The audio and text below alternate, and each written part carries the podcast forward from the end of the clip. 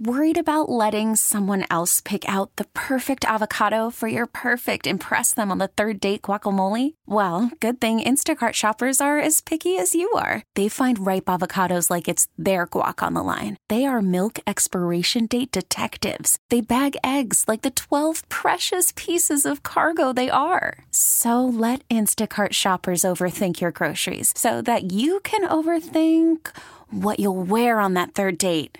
Download the Instacart app to get free delivery on your first three orders while supplies last. Minimum $10 per order, additional term supply. T Mobile has invested billions to light up America's largest 5G network from big cities to small towns, including right here in yours. And great coverage is just the beginning. Right now, families and small businesses can save up to 20% versus AT&T and Verizon when they switch. Visit your local T-Mobile store today.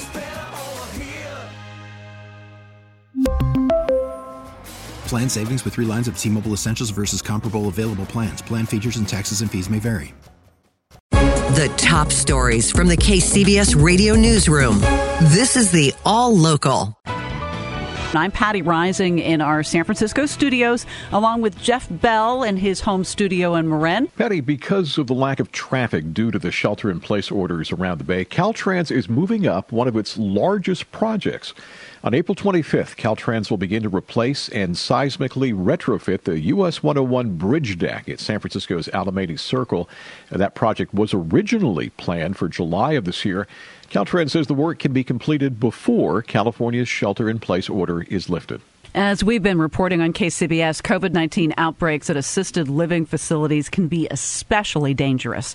Now, as KCBS's Megan Goldsby reports, the governor is trying to get all of the more than 1,000 facilities on the same page. He's doing this with a strict new set of rules. No more piecemeal regulations about visitors or PPE. We've put out specific new guidelines and strategies uh, that have been backed up uh, by, uh, by, what I would refer to as SWAT teams, uh, individuals, infectious control uh, professionals uh, that are working with the CDC and others to saturate those areas of concern and focus. He says the state has also retrained more than 600 nurses to work on the technical side of keeping people safe as opposed to the regulatory side. And we just sent an additional 200,000 glove sets and 200,000 sets of masks to our nursing homes uh, in these hotspot areas uh, to address some of the PPE anxiety that we know is very real. They've also changed protocol in sending recovering COVID 19 patients back to the assisted living facilities. Instead, the governor says they've identified seven independent recovery centers. They're also using the Navy ship Mercy to take care of residents who have not tested positive but who still need medical care. This is a point of passion, as it should be for all of us, to care uh, for our elderly, care for the people that literally raised us and took care of us. Megan Goldsby, KCBS. The San Francisco Coalition on Homelessness says it is heartbroken and infuriated to see its predictions come true after the mayor announced a coronavirus outbreak at a homeless shelter.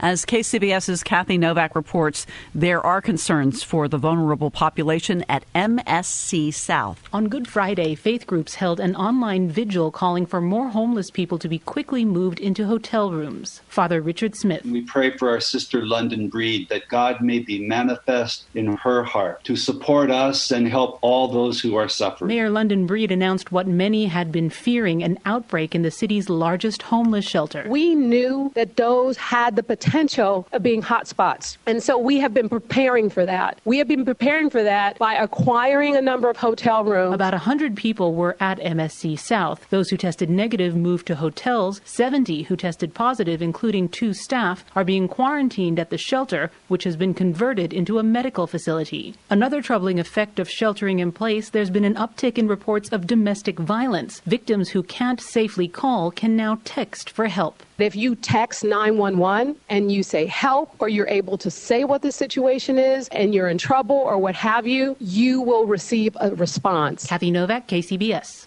The Stanford Blood Center is looking for plasma donations from people who have recovered from COVID 19. KCBS reporter Tim Ryan tells us it's an attempt to save the lives of those who are critically ill. Plasma is removed from one's blood, and that blood returned to the patient. Dr. Suchi Pandey explains who is on the receiving end of this therapy. It is being requested for the more critically ill patients as a potential investigational treatment to hopefully allow them to have an improved clinical outcome. So currently, that is how um, much of this plasma is being requested. Those eligible to donate? The donors need to be at least 14 days symptom free. So, uh, fully recovered without any COVID 19 symptoms for at least 14 days. Convalescent plasma therapy was just approved by the FDA, but Stanford is not waiting for the outcome of clinical trials. There is no time for that. Dr. Pandey says this is all unproven, but there are hopeful signs. Transfusions began this week, and anyone who is fully recovered and would like more information can go to the StanfordBloodCenter.org website and find an online screening application. Tim Ryan, KCBS. Let's talk about grading during this national emergency. It is a topic of great debate among parents and educators in the San Mateo Union High School District.